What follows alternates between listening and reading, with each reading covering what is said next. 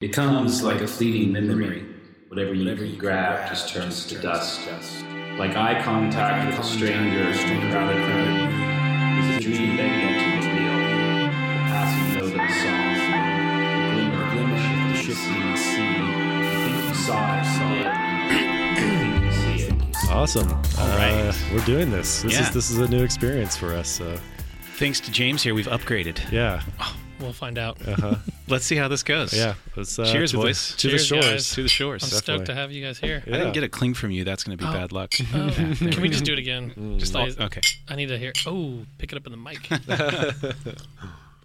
make sure you make those logos are facing that way so we don't get on the bottles. And the, is that is yeah, that, yeah, is that yeah. official? You never know, man. Something blows up. They're like free product placement or lawsuit potential.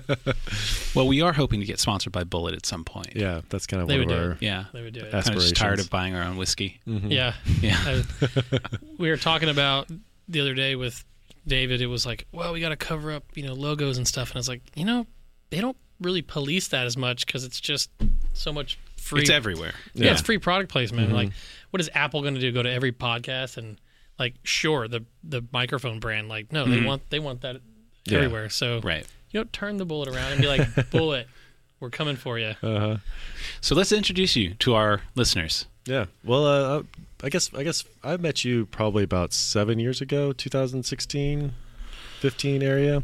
Yeah, that's a blur. Down down down the Austonian, uh, downtown Austin. You were open up Mort's Beat, Uh huh. and uh, that's kind of where I, I met you, and we started. We fell in love at that time, and Wow. talked about entrepreneurial craziness and you- headaches and all the fun stuff. Is that how you say it? Mort Subite? Mort Subite. Mort Subite. Mort's Beat? So, yeah. Mort Subite is a Belgian bar Straight up. on Congress. Third in Congress. Yeah. Mort Subite translates in French to sudden death. I like so that. Mm-hmm. it's a pretty high class joint, expensive beer. Some of the one of the nicest bars in town with the most hardcore name. Mm. Like if you said, "What's the name of your bar?" Oh, it's called Sudden Death. Yeah. What kind of bar would you think you're going to? Someone- Bikers bar. yeah, yeah, a death metal Right. bar or something like that. Uh. but people say, "Oh, let's go to Mort Subite," and then you know, there's uh, seven or eight Mort Subites across the the world. One in Brussels. I used to go to that one. It inspired me to open a Belgian beer bar, Hmm. and if we wanted to get really into the backstory, I could go into that. But I never intended to call it Mort Subite. It was because the the bar in Brussels called Mort Subite. I just kept saying, "Oh, I'm going to open a Mort Subite in Austin, and I'll change the name and Mm-hmm. all that when I get closer to opening." But it took like two years. So by the time I finally opened, I was like, I just couldn't come up with a name that made my heart feel like it was better than what I'd been calling it. So I was in Brussels, and I was like, "Hey, we're gonna call this Mort Subite," and they're like, "Whatever." doesn't doesn't bother us. It's a different country. They can't like. I can't. Yeah. But on the day we opened, practically, I feel like, and oh, it was on the day of my 30th birthday. Am I allowed to say this? Heineken sent me a cease and desist letter saying Really? we're going to sue you if you don't change the name of your bar. What's their Um, claim to that that those two words? I wonder if I signed something saying I wouldn't say this. Well, It's a long time probably ago. don't say it then. No, if you're listening to this, don't tell it. Don't tell anyone. Don't no, tell it's anyone. fine. It's fine. Um, edgy, risky, because they bought a business. They're a Dutch beer, Heineken. They're out of the Netherlands originally. So they bought a business that owns a business that owns a brewery that makes a beer in Belgium called Mort Subite, the beer itself. So then they're like, "You're infringing on our name," hmm. because they had a trademark and international trademark on the name Mort Subite. But even the lawyers here were like, "You're gonna win this because it's ridiculous." But do you want to spend fifty thousand dollars winning it? Right. Hmm. and Heineken was it was the most beautifully written letter I've ever read in my entire life. As soon as I read it, I was like, "Well, I've lost this one" because it was just like impeccable. I was like, "Oh my god!" And it was clear as day from top tier law firm. But anyway, so they went back and forth, and I was like, "Well, what if we do this? What if we do that?" And they were like, "No, you've got ten days. No, you've got seven days." You know, they were just Oh, wow. they were mean. And then I was like, "Okay, fine. What about this?" And then they didn't respond for like a month. And I was like, Am I changing the name of my bar? Am I getting sued? Like, what's going on here? And then they wrote back randomly out of nowhere and they're like, We accept. Wait, And except what? if I sell the beer Mort Subite, if they import it, Mm. if they import it, which at the time they said they were going to, I have to put like three or four drafts of that beer, which I was like, this is great. Why wouldn't you put Yeah. a beer named the Mort same thing Subit, as your Yeah. bar? exactly. Beautiful lambic, great branding, wonderful stuff. And then I had to forfeit the dot .com, mortsubit.com, Oh. Oh, which I can't believe they didn't own. yeah. And that was totally worth like a hundred grand to them probably. So I had to give them that. I had to give it to them and sign this basically a dollar a year deal that I get to use the name Mortsubit. Uh, but now I'm thinking I should go to them and say, well, let's open a hundred of these across the country, and I'll manage them, and you pay Yeah, for you them, and go. let's work that There out. But go. anyway, so that's uh, I met you at your coffee shop, Mhm. Yeah. and you were wearing a leather jacket. You were drinking a cappuccino, and I thought you were just some bum regular, pretty much. It basically is. Yeah, basically. Yeah, totally. I think your I mean, hair- that was basically the origin story of Medici. Right? You were the bum regular at another coffee shop, and you were like, "What if I just bought this?" totally. Oh, you bought a coffee shop? Uh, we, our second one, we we uh, bought. Uh, it was Metro Espresso Bar, and that's our campus location. oh, you bought the one on Guadalupe? Mhm. Okay. So, so he was he was winning out, and so we we we bought it from him. I remember it being what it was before Mm-hmm. Yeah. you. I remember that Yeah, because I was a street rat down there, just kind of like. I guess I was younger. because you grew up in Austin. Yes, totally. But yeah, I'm, I think your hair was wet when I met you in Congress. You were like, "Oh, I just got back from a cold swim at Barton Springs," totally. and uh, So basically, you haven't changed. I haven't changed at all. no. yeah, however long. but yeah, no, I remember sitting at the spot at the bar and just kind of starting to chat. And, um, I think you had a motorcycle. hmm You were driving a motorcycle Yeah. at the time. Uh, s- You're like, yeah. that's my bike outside. Like, I just got back from the spring. I got five kids at home. Wow, I sound so much cooler when you talk about. Yeah. it. Like, Well, no, you rolled up Like on a a, motorcycle. One hundred percent, Uh-huh. one hundred percent. You rolled up on a motorcycle. You just came back from Barton Springs. Like Austin guy owns coffee shops. He's Mm-hmm. living it up. owns this thing, and I was actually surprised um, by your demeanor because it was like the second or third time that we had actually started talking that Mm-hmm. you like reached for a hug, and that's kind of how I operate too, to a Mm-hmm. large degree, because I want to like get that connection quick, and I was just impressed by your reaching out for the hug. wow. Sooner- Willingness to hug. willingness to hug. Yeah. it was I'm- just like you're I'm like, surprised hey, it took man. me two or three occasions. Usually that's on the first one. I'm Totally. like, come in here. Get in here. Well, I think that you know we just I was just a regular there, and Mm-hmm. We once we started having that bond, and then you were like, oh, you know, reached out, and I was like, I like this guy. like, but just to just to ha- the sincerity of that was that that hug Mm-hmm. made me go, this guy wants to bond and connect and build his community out, and that's what that hug told me. oh well. So, Do you think it's a Southern thing? Because I think it's really normal, in my experience growing up here, that people hug, Mm-hmm. and also it's very common for people to say "I love you," Hmm. even just among friends, Yeah. even guy to guy. Interesting? Do y'all experience that? I mean, yeah, I, I think I think I do, but I, but I also kind of instigate that a lot. So Yeah. whether somebody's comfortable with it or not, it's a whole other. You're the guy that's like, come here. Come here, I love I love you. So just It's to- got to be like a pass. It's like, "Hey, love you." It's not Uh, like yeah, "I love, you." yeah. Stare you in the eyes. Did I tell you I love you yet? So let's dive into that a little bit. Where are you from originally? Um, uh, part here in Austin, and then I did sort of my high school outside of San Antonio in a little town called Boerne. I'm very familiar with that. Yeah. So I feel like I think about my dad. When you just said what you said about my dad has southern hospitality to the T. Pull over on the side of the road, change your tire for you kind of guy. I can never see him reaching out to hug a stranger though. Yeah. like he's like "Eh, that's a little weird. but he's kind of more on the conservative side of hill, hillbilly. Um, but I would say that in in Austin specifically, where in my groups in my uh, hubs, that yes, what you're saying is very true. Like I'm so fortunate. It sounds like you're saying the same thing that I've grown up around men where I can hug him and say, "I love you, man," and it's like you care about and you have that empathy and Right.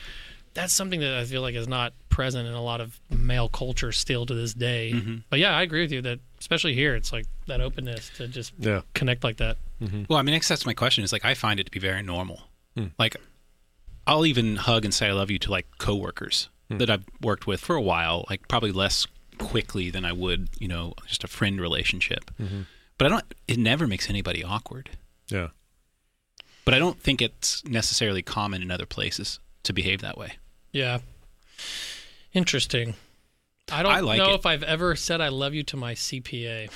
No, Actually, no, I, Maybe I you definitely Maybe you have. should. No, I never have. Like, you saved how much? Have I told you that I love you? Yeah. yeah, yeah, yeah totally. I feel like accountants probably could use some love. yeah, I, totally. I do find that sometimes I have to be careful. I feel like saying like I love you or or being too like. I think I've been a little bit more checked in that a little bit because of HR. Well, I just don't. I, you know, because like also whenever I talk with my my staff, I I I, oh, I touch people a lot too, Mm-hmm. and and I've always kind of thought about that. I was like, I was like, I don't think you know. If, I feel like if someone had a problem with it, they would tell me or something. I like don't that, know, but- man. You're the boss. Yeah. You know, sometimes like, eh, but you come off so genuine that there's no way that you're coming Yeah. across poorly in that front. Like if my employees were like not performing well, and I was Yeah. just like, "Come here, let me, I love you," Yeah. you know, and they're like, well, "Am I getting this raise? Like, what's going What's on?" going like, on? Yeah. like Yeah. James coming out of the blue with a hug. Am I getting laid off? so, Uh. but no, I, I, um, with my entrepreneurial like founding team, Mm-hmm. like guys from like like David and uh, and other people from the get go, it's hugs and love. And, Mm-hmm. yeah, I mean, I and feel like in working relationships, it really has to kind of be like an an uh, equal setting, like mm-hmm. colleagues. or or like if you're the CEO here. and you're telling, you know, the intern that you love him or her, like Yeah. that might not be appropriate, but like true. it's sort of similar level working mm-hmm. together. I feel like you can kind Yeah. of show them some more of that uh, camaraderie, mm-hmm. affectionate at that camaraderie. level, totally at that level, one hundred percent. And it, Yeah. I actually, this conversation is making me realize that I'm not doing that enough. Hmm. Because when I I opened a restaurant in Bastrop like ten years ago, it was called Cafe Seventy One. Really, I have not. I did not know about this one. Well, What road not- is it on? Highway seven. Yeah, it was a uh, high traffic volume. High volume traffic does not mean a great location, is what I found out. Um, when you're going sixty fucking miles an hour, Yeah. you're not stopping. Even though I was at a red light, Mm-hmm.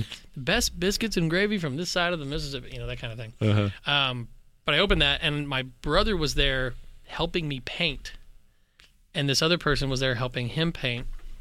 And he just kept going by that person every once in a while and telling them how great of a job they were doing. Mm-hmm. mm-hmm. And it was the first time that I like I knew like lift people up and all that. Maybe it's mm-hmm. more than ten years ago. This probably yeah.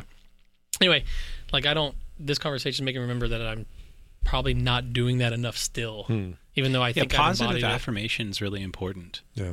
Yeah, just it, in the people who like put their who work for you, mm-hmm. who are vested in that vision, like that is like a big deal. If they're like showing up every day and you're just like, hey, you are kicking ass at this. Hey, you came today. yeah, you showed up, and that's ninety percent of the battle. Now just make that shot of espresso. Yeah. Well, I think uh, because I, I did have somebody that that kind of said that I didn't affirm them enough in that same way. So I might be mm. Like in a personal way, but I'm also generally not. Uh, I don't think I don't think I do that very well either. To some degree, like I think the person that was asking me this actually d- demanded a a level of affirmation that I don't think I would ever meet. But uh, that's I, I remember questioning myself too whenever I whenever I had that conversation with him and, and I was like okay I'm gonna make an effort and I made an effort to do that more and I still fell short of of their uh, uh, Desire. desire and I was They just like told you that you were still falling short. Mm-hmm. yeah Interesting. yeah, Well, this I- sounds that sounds annoying. yeah Uh, but I I think there's also something beneficial about it for you personally. Like mm-hmm. humans are more attuned to negative or attuned to negative emotions than we are to positive emotions. Hmm. And so we tend to focus on what's out of place, or hmm. we tend to focus on what's not working because that's what needs attention, mm-hmm. right? But if you make a point in yourself to say, I'm going to pay attention to what I like, pay attention to what's going well, and actually call that out, hmm. mm. it's almost like meditating on the good. And I think it's going to have like a positive effect on your outlook in life too. Hmm. Just to like notice what you like, notice what seems to be working, Yeah. speak it out loud, and it's like, oh wow, life's actually better hmm. than maybe I was thinking it was. Yeah, what a skill set to just identify that and pay attention to it. Like, Mm-hmm. imagine like my and our marriages and everything else in the middle. Imagine if you just went to your wife and you're like, every you just acknowledge that's half of it. Just like when I go Yeah. to my wife and be like, hey, you really handled a lot today. Like you took the kids, you did this, you did that. Like I just want to say like high five to you. Like thanks for handling that. Yeah. I would probably eliminate seventy five percent of all t- tiffs Yeah. in my relationship Uh-huh. just by remembering to acknowledge and by removing any entitlement that I might feel why I don't say those things because I'm feeling like, well, it's your, you know, like. Yeah. like maybe it's the person's job to perform that something at work, Mm-hmm. so you don't feel like you need to because you're paying them maybe like Mm-hmm. so you don't know if you should, but at the same time, it's it can't hurt. Yeah. It can only help. it's so hard. It's it's kind of difficult to navigate this because that's I don't disagree with what we're talking about, but there's also how much do you start building? God, this is gonna sound so horrible, but sort of a culture of a neediness. Yeah. Mhm. I, I, I, I, I know I'm sounding really negative here, but because there's a there's a certain because I, I think being able to recognize when people are doing something well Mhm. and acknowledging it, but then also there has to be. oh shoot! I Well, don't know how to ju- say it. just I, if you don't mind me. yeah, yeah, go for it. Yeah, yeah. Like- I'm, I'm I'm exploring this. I don't, I'm I don't kind know. of in this mentality lately where my startups. So Mm-hmm. I have this thing now that I showed you about importing that stuff from Germany. Mm-hmm. Everyone helping has to have some equity play in it. Like I'm I'm trying to build out this this infrastructure where Mm-hmm. The core people have like true stocks incentives from the very beginning. The only problem is if you give someone stock options, it counts as income, but you Mm. hope that you sell the company and then they get Mhm. that taken subtracted from what their stock options would cost, so they don't have to pay that tax burden because giving someone stock options counts as income, whatever Yeah. they're worth. I, I found out the hard way. Whether So- or not you're getting it. So the, what's going on now is Mm-hmm. phantom stock. So you give someone phantom stock, which is basically a bonus Mm. where it's like, hey, there's a million shares and you're going to earn some percentage of them, 100,000 over your four years. Mm. So when the company's sold, you get the rights to what those 100,000 Right. shares would Oh, be worth. Okay, but they're not responsible for them now. They're not responsible for them now. They don't get Oh. any annual K1s or Oh, anything gotcha. like that along the Mhm. way, which is another conversation to have with them because Mm-hmm. it's like, hey, where's my K1? It's like, trust me, bro, you don't want What- one because it, you know you're gonna have to pay taxes on it and you don't Uh-huh. know what a tax distribution is and all Mm-hmm. this it just gets complicated but i'm at i'm doing it now or i don't want to own i want everyone involved to have that kind of skin in the game Hmm. so that they so you can build that vibe because people are getting to a point where it's like they want to work for things that they believe like they same thing with like web 3 movements like people are not going to play a game in the future unless they own some fraction of it in some capacity Well, let me let me ask you on this because I, I I I do agree with you, but then also as the business owner or the entrepreneur and starter of things, if know, they you- leave, they get nothing. Okay, okay. This, uh, so to say that's that's the that's the hard thing because I know Matt, you're you were kind of on the other side of this too, as far as you know, you're giving this equity away, and that means if that person leaves, they still have the equity, but no longer are is contributing to the company Sure. itself. Phantom stock is sorry. Phantom stock is if they leave, then they are not entitled to anything at the time of a sale. Mm-hmm. But for some core founders, they do get true vesting equity with typically a 12 month cliff, four month, a four year vesting schedule. So they let's say they're going to get four percent over four years. They work for 12 months. They vest that cliff, which gives them one percent of their four, 25 percent of their total, and then the rest is broken across over 36 months to get the rest of their equity. Yeah. But it's true. They could leave after one year, mm-hmm. 12 months and a day, and walk away with one one percent of the company. Yeah. And then it's like, well, did you get enough good work out of them to justify that? And if the answer is no, then you chose the wrong person, and Mm-hmm. that's it. Or typically people have buybacks where it's like we get to do pay off, the, we get to buy it back from you at half fair market value and all that Oh, kind of stuff. So like you can work in anything like that. Yeah. I didn't mean to. No, it's, it's, it's just a question I've always had and kind of concern. What do you think? Yeah, I was just going to respond to your your question about like does positive affirmation maybe sort of like constantly doled out create a culture of neediness or even reduce incentive for performance. Because negative um, negative reinforcement actually can get people to improve in, at certain times. And i think my my thought to that is like if you think about a young child if a young child is learning a skill I don't know why I just thought chopsticks or something. but like let's say throwing a ball, you know. They throw a ball and they can they can throw it. Oh, that's awesome. Hey, great job. You did that. But at mm. some at some point you're not going to reward them with a positive affirmation for throwing the ball. Hmm. You know, now it's like okay, they need to level up. They need to catch the ball. Mm. Then they need to be able to throw and catch the ball with me and then they, you know, so you want to be aware of people's where people are going Oh, gotcha. and what's the vision that we're all sort of trying to achieve together hmm. and then you you notice and i think mark and call out positive movement toward that goal not necessarily just something that was good you know 20 days ago mm-hmm. and st- you know hey hey you're still making the heart shape on that latte the same way that's mm-hmm. great good for you it's like that's not really at And that they- point and they won't feel value Right. in getting that because they're like, I've mastered this. Yeah. Like I don't mm-hmm. need thanks for this anymore. right Yeah. So then at that you- point maybe you need to say hey like you're you're slipping a little bit hmm. mm, you that- yeah, you were better a- at that last that- week. That's a broken mm-hmm. heart. You're gonna ruin a relationship with that, Yeah. with that latte. If you send that out, somebody's breaking up. You know, that's true. Like you, mm, yeah. I mean, I have situations where delivery drivers go out mm-hmm. and somebody's like, "Where's my order?" And you've got to come down and be like, "Where, where, how are we screwing up? Mm-hmm. And what's the corrective action for never screwing up again?" And then you hold them to that. And once it gets resolved, that's an opportunity for for congratulation because there's always going to be hiccups mm-hmm. and a problem. But if they solve it the right way, like if there's a customer service issue, mm-hmm. like they said the heart was screwed up, but then they fixed it quickly and they made an impeccable, beautiful latte heart. You can hey, thanks for fixing that that quick. Like that was really great that you Yeah. Mm-hmm. pulled that off fast. So those are the opportunities to come in and and have that kind of tone. I don't know if you want to reach out me for a of, uh, hug at that moment, but When I Maybe a was kiss on the cheek. I don't know.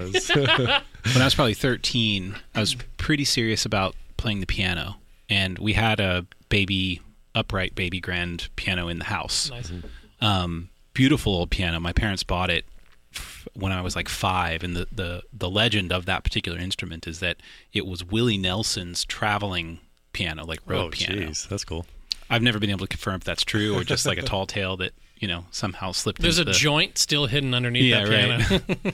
Um, but anyways, I was like practicing a lot, and it was in the middle of the house, and so it was hard to practice. You know, it was really disturbing to everybody else. And I told my parents I really wanted this like weighted key electric piano that I could put in my room and play, practice with headphones on.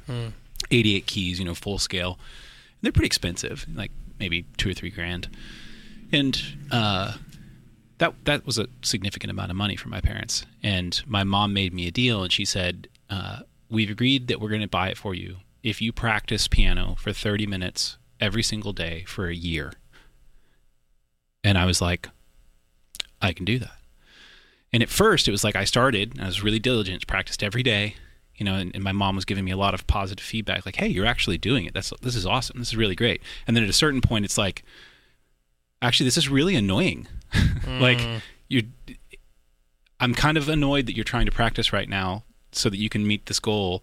And also, she's probably like, "Holy shit, he's actually going to meet the goal, and we're going to have to dole out these this three grand that we don't have." And you know, and then Oh, so it was practice on the main the piano you already had yes, every day for a year. Oh, so not we're gonna buy it and you have to use it. no, Well, you have to practice every day for a oh. year, and then we'll buy it. Wow. And then at some point, it just kind of stopped. There's no feedback. It's like, okay, you're on your own. You're kind of, you got to do this yourself. I'm not giving you positive or negative feedback. I'm just sort of living with you, you mm-hmm. know? And then I remember one night, the family was out late, dinner, movie, something. We get home, 1030. All my siblings are younger than me. And we all walk into the house and I go sit down and I start playing the piano. And my mom just like screams at me. Like, it's been a long, hard day. You're you 13 know? at the time, maybe. Yeah. So my siblings are probably like nine and seven. Mm. Yeah. She's like, "What are you doing?" Like, "I'm practicing." She's like, "You know, the time for that was earlier in the day, you mm. know," and got on me and she's like, "You're not doing this now." And I was like, six months into this, I was mm-hmm. like, "I am not not doing." And we got in this big fight. We had a deal. yeah, got in this big fight about it, and but I just thinking about our conversation about feedback. You know, there was a lot of positive feedback, then a lot of negative feedback, then a lot of just sort of like you're on your own, and then as it progressed further toward the finish line, I think they started kind of rooting for me in it. Hmm. And ultimately, I did do it. I practiced every day for a year and You got, got it? quite good. Yeah, Did you get and they bought it. Oh wow. Yeah. Okay. Badass. and you got that and you had it in your room. Mhm. Oh man, that must have been a sitting down at that piano, being like, "Oh my god!" Like, yeah. I earned this. and I bet it had all the cool features to do all the all the stuff on it that like that probably made you get more into like alternative, well, it wasn't a synthesizer, just a straight up electric piano. uh, electric piano, but like made to replicate a real piano. Got like the it. keys were weighted. Mm. There was it was a full 88 keys. Like it made a, s- a a sound that sounded like a real piano. There was no button to hit to turn it into like a I think it had a couple of modes. Like a you or- could make it sound church like a organ or Rhodes or, something? some organ or something Yeah, like yeah. that. But cool. I was mostly just interested in the piano. Were part. you reading sheet music and all Yeah. that? Mhm. Man, that's amazing. Yeah, I was doing. I was. Uh, I think at the time I was playing somewhat competitively. Hmm. Like I was going to these During that competitive year? recitals. I my timeline is a little bit skewed on that, but yeah, around that Yeah. time I had a um, private instructor, and I was you know taking on some fairly complicated stuff. Well, I kind of want to. Cause I, let me let me kind of restate this because um I, I'd like to kind of nail this down a little bit with like the positive reinforcement because I think the one of the points that you made as far as you know you're you're giving reinforcement for that sort of progression but not for the same exact thing over and over again Right. it's like oh that's great that you did that thing that you did 500 times before um If you make 365 impeccable lattes, I'll buy you something nice. Well, Well, I just I'm wanna trying I'm trying to figure out what, what my what my what my pushback on on this has been because there's something about this sort of a culture of sort of almost babying or Well, let me make a comment I think about I don't know if that's what I'm reacting to. I don't- I'm not sure because I, I agree with you, but I'm not sure why. about the one night where we came home late and she was Mm-hmm. mad at me for actually trying to practice. Mhm. Like I think her anger was justified. Like she was right. I Mm-hmm. should have done it earlier in the day. It was irresponsible of me. And part of well, part of learning that is her saying if you want to do this goal, you have to be responsible and respectful to the rest of the house while you do it. Otherwise, you're not going to get to do it. And she ended up letting me do it that night. Um, but I knew moving forward, like if I tried to pull that crap again, I was going to lose. And the further down the road I went, the more I didn't want to lose. Right. Mm-hmm. It's whereas if she had come home, if we'd come home and started playing at ten thirty, and she's annoyed, but if she said, "Hey, I just, I'm, I really want you to know I'm proud of you for doing this, this late at night. I know that's going to be hard. You're doing really good on this. In the future, let's not do it at ten mm-hmm. I wouldn't have walked away with that, with the understanding that I needed to be respectful. Mm-hmm. I would have walked away from that thinking that was an option. I can play this late at night again later on. Right. And she's asking if I could be respectful, you know, but Yeah.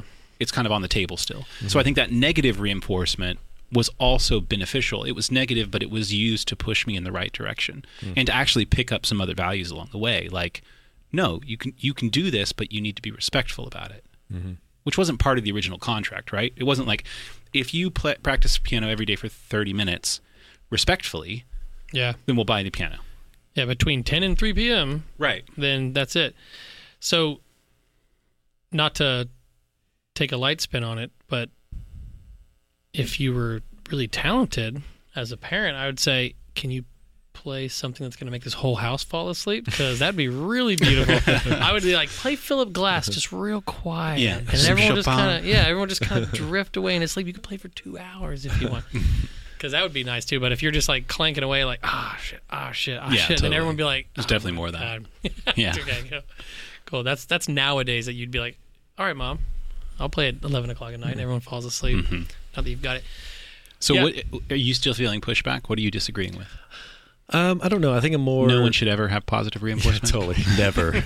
well, I, I, I guess there's there's a few things kind of floating around in my head as far as kind of like helicopter parents and you know your kids are your, should always be you know like the the the participation trophy. This sort of like this inclusiveness that kind of sometimes actually has a detrimental effect. And I think you're kind of speaking to that already. And so, because sometimes I think you know whenever you're, you're talking to people and have they want that positive reinforcement, but there's also that there's also like a reality that you're facing. I think it, it was easy for us to see, you know, 100 or 200 years ago because if you didn't do something, it wasn't that someone said thank you; it's just you didn't die. yeah, there wasn't enough crops, and Yeah. there was like the Uh-huh. factory didn't have enough output. Yeah, or you get eaten by a lion or something Yeah. like that. It's, it- There was very clear consequences Uh-huh. for not delivering. yeah, and If you didn't practice the piano for 30 minutes, a lion literally ate you. That's the way it was. That's hilarious. No, but like, you made me start thinking about my childhood because my parents didn't. I mean, no knock against my parents, but they were not as. I think I turned out okay. So like, whatever they did kind of worked, but they did not hold me to anything that I hmm. said I was going to do. Hmm. Like, thank God I was naturally obsessed because they didn't need to on a lot of mm-hmm. things. But like I was so into so many things, and then God knows what I'd be doing if they had been like, "No, you're showing up again mm-hmm. to to that." Like, oh, it's been a year, I'm over it. You know, like I was bouncing around even back then from like, oh, cool, do this for a year. Like, you know what? Not into that anymore. Do something else.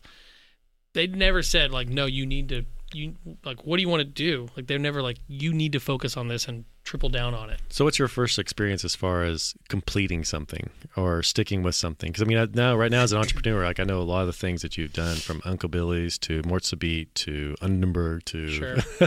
Longhorn Meat Market. I mean, you have a lot of things that you've done, and it it's not it's not something that you you walked away too early. It seemed like you've, you've kind of brought things to completion, or at least to a degree Yeah. of success, if that makes sense. Yeah, I mean, I think it's because of they didn't need to push me because I was obsessed. Like mm-hmm. when I got into skateboarding, they didn't need to tell me you should keep skateboarding because I skateboarded for like seven years like a maniac. Mm-hmm. And when I said I'm done skateboarding, Yeah. like, they asked me like, "Are you going skateboarding today?" Nope, I'm not going skateboarding anymore. Hmm. They're like, "Whatever." Have you ever Like, seen the movie adaptation with Nicolas Nick- Cage? Oh yeah, totally. That's how much fuckfish. Remember uh, Chris's? Uh, I've seen that movie like five times, and I'm trying to remember that. the guy? Uh, Chris. Shoot, what's his name? I love that actor. the one that's married to Meryl Streep. Yeah, and he's like got, gets really into the ocean. He's like, I loved fish, Oh yeah, and then one day I just decided, fuck fish, yeah, yeah, totally. never step back in the ocean again. yeah, yeah, yeah. That's exactly what happened to me with skateboarding. I have no idea. I was like, I'm going pro, blah blah blah. I got really good, and then one day I was just like, I don't want to go today. And my friends were like, All right, we'll see you tomorrow. Uh, you know, like, oh, I'm gonna stay home today. I'm not gonna see. you." And then I just never went out again. I have hmm. no idea what happened. But to answer your question, I had follow through on mm-hmm. everything. It just the arc might have been 12 or 24 or 36 you know months mm-hmm. and then I was just obsessed with like I was in a band for five years. Like I had followed through, but I never, never. I don't really ever remember my parents being like, "If you do something for a year, like let's let's go let's go back, let's keep working on something." My parents would just let me decide my entire fate on my own, hmm. one hundred percent. Do you, looking back on that, see that as a positive or negative thing for you? I think that if I would did not have my genetic makeup, it would be a very negative thing. Because But you do. I mean, it, For me, it worked out. yeah. Because I had extreme flexibility. I was a middle child. They were focusing on my older brother, my younger sister. I really got to squeeze through the cracks. I was sneaking out. I was getting away with everything. But I feel like to a benefit, I got to do so many things and maybe never told, no, stick with this. It was very flexible life that I got to explore a lot, which is part of the consequence of me. I mean, not consequence, but how I ended up maybe what I am doing today but I sometimes think like, man, I if they had said don't stop playing the drums or something like that, because I was playing, I was in private percussion lessons for a decade, hmm. and well, seven, so, so seven or eight years. Yeah, if they had been like, you really want to quit, like, well, just go five more times, and mm-hmm. like if something like that had happened, then yeah, I mean, I was a, I was sight reading percussion music and backing up bands, and just because I was a studio drummer, pretty mm-hmm. much. Like I, I would, I might be playing drums in big fun bands now, but but I don't have any regret about that because I love what I'm doing now. But I just don't think that most people with no structure.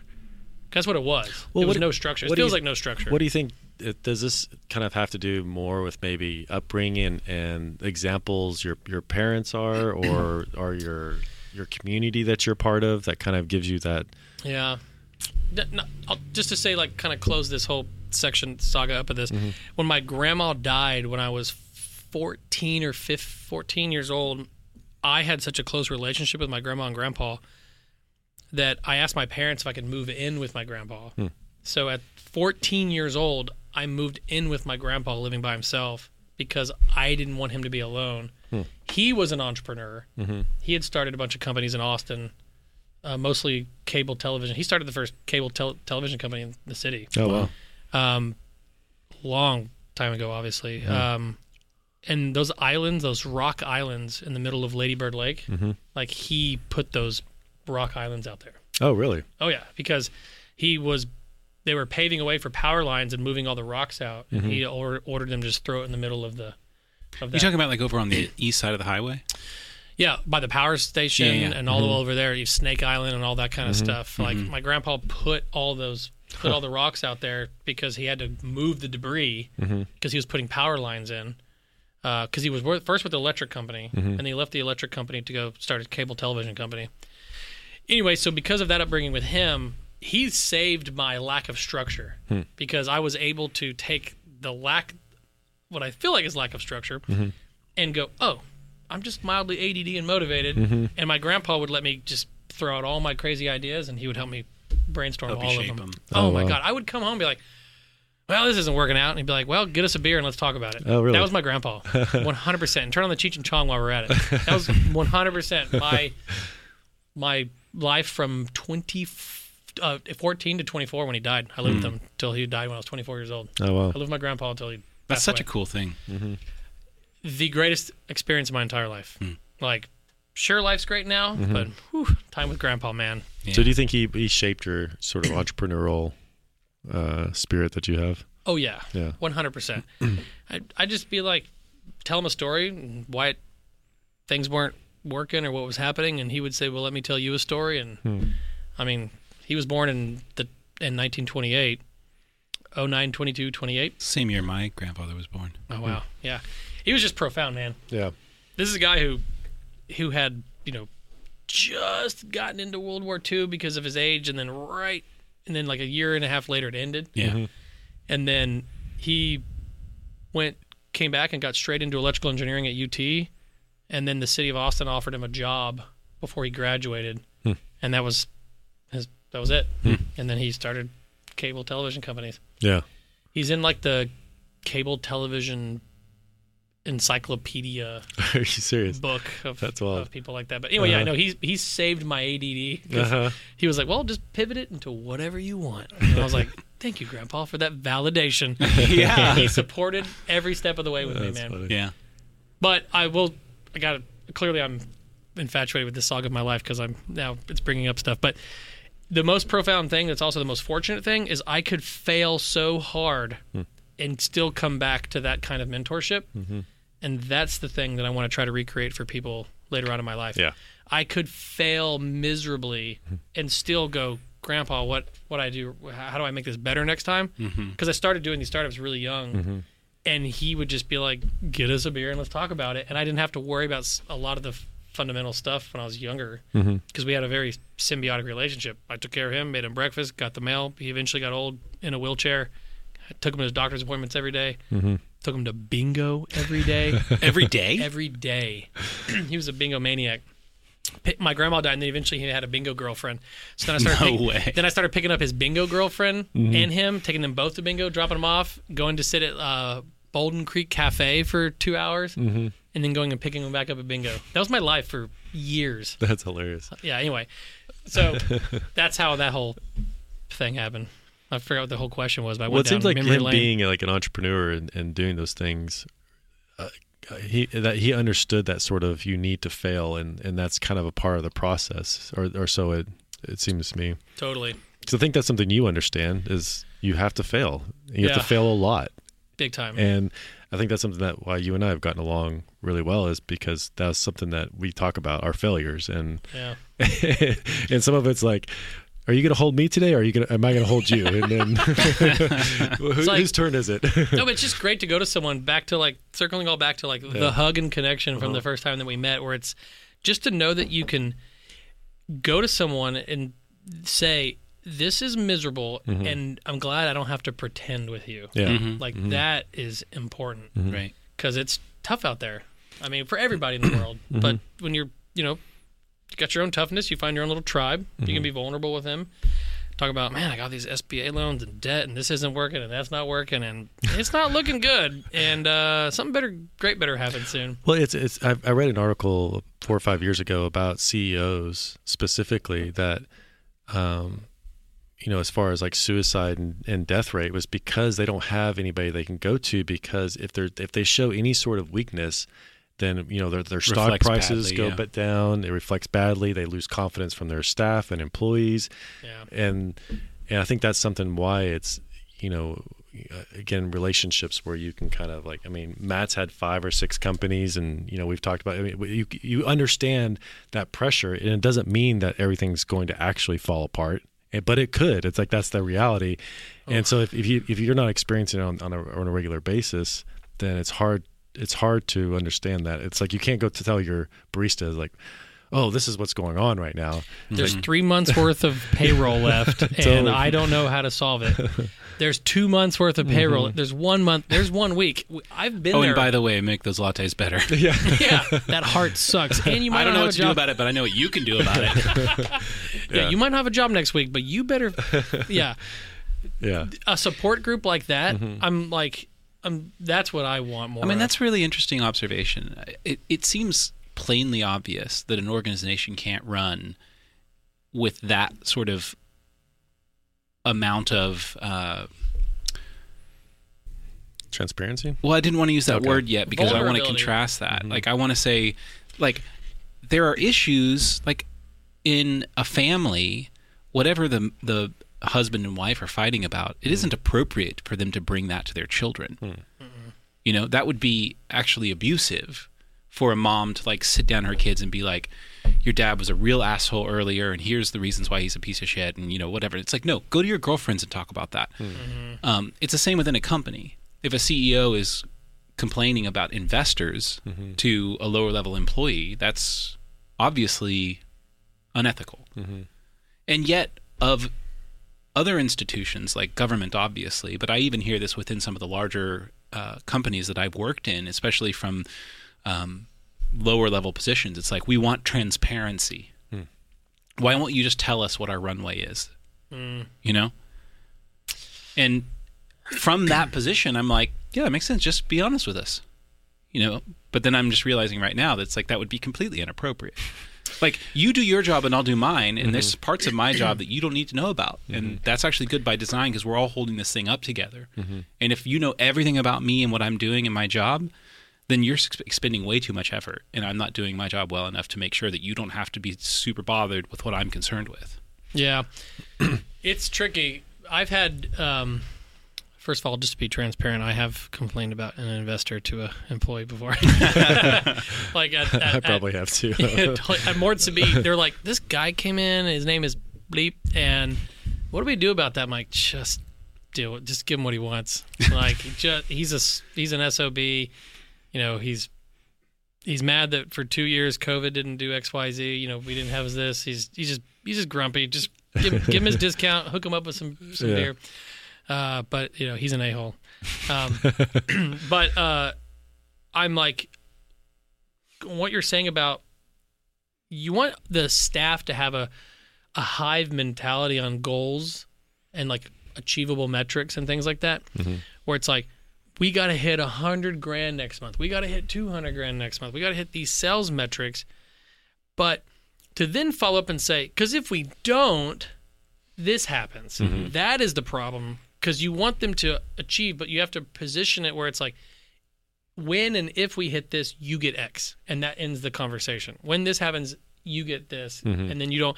But if someone says, "Well, if we get below our, sale, if some employees like, well, if we under, if we don't hit our sales goal for 12 months straight, then does that mean the company can stay afloat?" Like if somebody asks that question, then you go, "Well, yeah, because we're financed." Like you would answer it that way. But if you tell somebody, or your whole company that there's only three months worth of money in the bank, that is the absolute most dysfunctional thing you could do for the morale of your company because people are going to start looking for a job immediately. But what sucks is they also deserve to know, but you have to reserve enough for good severance pays if you do go under Totally. at the same time. I went through uh, the collapse of a startup recently that I was working for, And they sort of were on the wrong end of the other side of this, which is that ship went down and we found out on the day we were fired. That they had no. Oh wow. Yeah, that it was over. It's just like, and then everybody's just kind of like, oh, okay. So Wow. a little bit more transparency would have been helpful, or maybe a little bit more discernment that, to your point, like maybe the sh- you decide the ship goes down at the point where you can ensure that everybody who's going to be out of a job has some severance. There was no severance. There was uh, two weeks, and then a modified contract was sent out to claw that back in exchange for stock in the company that was now worth nothing, Wait. which no one signed. They tried to get you to give up your severance for stock. Uh huh. That sounds. What's the word? It was a mess. What's the word? It not dysfunction. It's predatory. Mm. It sounds a little predatory. Um, but like the, also employees, which are the literal backbone of making everything work, mm-hmm. they may not. And if some folks are listening, they're going to say, "Well, give us a chance to understand the some of the 101s that take place." It takes a long time to to educate a staff on burn rate and what the goals are and mm-hmm. they don't understand that there's like convertible note deals that you're working on mm. that if you hit a certain metric then additional financing might come in and that's just a whole like you don't have time to teach a class Yeah.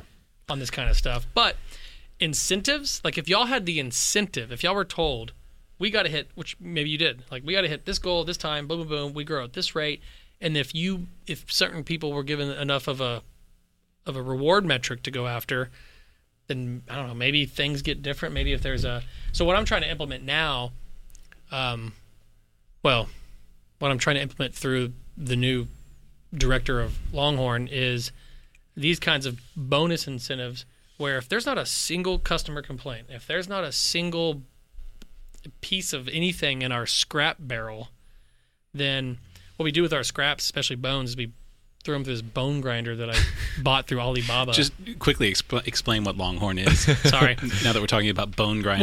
Well, Yeah. Uh, James uh, kills it's a mortuary. yeah. yeah.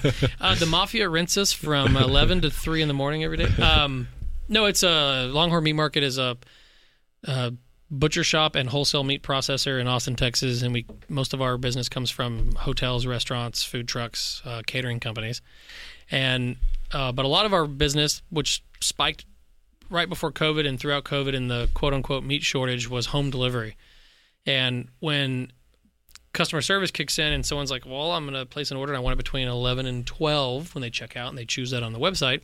If it's there at 12:15, you've built yourself a problem that you mm-hmm. have to then solve because you've caused this. Mm-hmm. So it's like, well, make the delivery window 11 to 1. No one's complaining anymore because you mm-hmm. widened the window. But so we're building an incentive program for um, everyone at every level for cogs to stay at a certain point, for the bone grinder, for the the waste barrel, because we cut femur bones and bar- bone marrow bones for a bunch of restaurants here in town that are you know fancy joints. And if there's no waste in the barrel at the end of the week, everyone gets you know you get a bonus. Like that's what we're trying to work on and build incentives like that, so people are more careful and diligent when they cut. Mm-hmm. They don't want to waste things. They know that if anything that gets thrown in there, which they have to because we're regulated by the state of Texas, we're inspected every day of the week. by the- Really? By the state health department mm-hmm. Every day? every day. That's amazing. Yep. Yeah, that's crazy. because you know how you're inspected what three times a year maybe mm-hmm. yeah, once a quarter, basically. Yeah. so our butcher shop division for retail is inspected once a quarter but our wholesale that's where we sell to restaurants mm. because it's for resale for thousands of people to eat daily Yeah.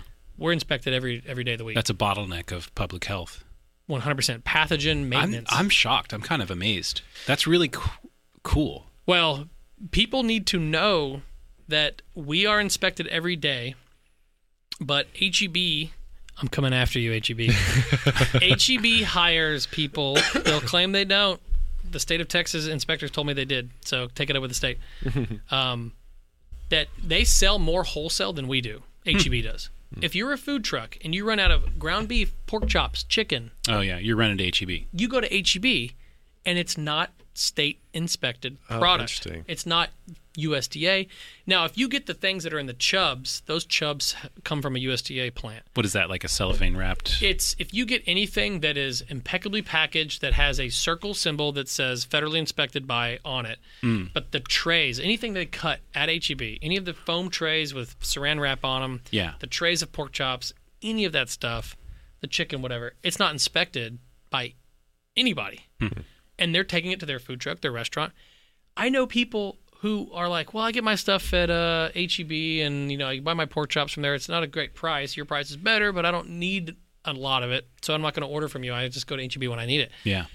They don't know that it's illegal. It is illegal. I was just about to ask that. It is illegal for them to buy uninspected product Hmm. and sell it to consumers who have they're selling uninspected product. So it's not really So- HEB. It's it's it's the It is. it's the customers that are going to. HEB claims we don't sell wholesale. Yeah. and they have every right to say we don't we don't sell wholesale because they don't advertise they sell wholesale. Mm-hmm. But when you come in and you're swiping with your business debit and credit card and you're buying wholesale and taking it to your restaurant, your food truck, so you're not technically buying wholesale. Because You're you're, you're, not paying getting retail it dis- prices. You're paying retail prices. but HEB sells more wholesale to more wholesale people Right. Hmm. than I do. Right. And I'm inspected every day of the week, and they're inspected every quarter. Well, it, it raises a question like if it's illegal for a restaurant to go to HEB and buy meat and then cook it and, and give it to me, then why is it legal for me to go to HEB and buy meat and cook it's it and give it to con- me? It's straight Yeah. to consumer. So it's about the the chain links occurrence and the events that could take place to increase the pathogens in the Mm. I totally get it because like if they buy a bunch of stuff and feed 300 people and it's bad, yeah. that's a lot of people who are sick. Whereas if Just your family. if it's just me and Mm. Yeah. my family, that's not that big of a and deal. But you might buy four pounds of ground beef, but if you're a food truck or a restaurant, you're going to buy 200 pounds. Yeah. It's going to sit in your fridge for days. There's environmental Right. control issues. And if you have a refrigerator that breaks, then you're like, oh, I don't want to miss my cogs. So then you end up selling that anyway to people, and then you get more people sick, more families sick. Right. And you, That's kind of amazing. It- Like anytime I kind of find a piece of our society that you have no idea what's going on or what you're being protected from, you wouldn't even have ever thought about it. Totally. And then you realize all these systems that are in place and all these people who are employed to go around to uh, meat markets yeah, every day yeah. and make sure that things are on the up and up. I was going to hire a lobby. Oh, I got a quote from a lobbyist group that was like, "We can get this on the ballot with the state of Texas to make every single place that sells meat, you know, get inspected at the same caliber." But some wise individual was like, "You don't want to end up at the bottom of a river, James. so you need to stop this right now." It wasn't a threat. It was just somebody who was just like, "There are so many meat markets. There's so many things going on that you may not want to bark up this tree right now. And I was about to go on like KXAN, like they were going to come do like a video of me in front of Longhorn and like talk about this huge problem in public health. It's a problem in public health. Mm-hmm. And I was like, oh man, like I don't know if I want to get assassinated over this because it's a lot of money involved. Those HEB guys Not just HEBs. There's a lot of other meat Yeah, markets totally. That you know. Oh, are they selling wholesale? No, we don't sell in wholesale. Well, what's that guy loading up 300 pounds of stew meat in the back of his pickup truck right now? Yeah. Hmm. There's like sub distributors Right. that just go pick up meat for food trailers and just go and drop it off. The meat's fine. Yeah. It's totally fine. Mm-hmm. There's nothing to worry about, but they don't have to go through the same level of inspection mm-hmm. that we do. If there's rust on our door hinge, the state's like, you got to fix this now. So we get we get beat up on, and our cost, our maintenance, and all this stuff just climbs up high.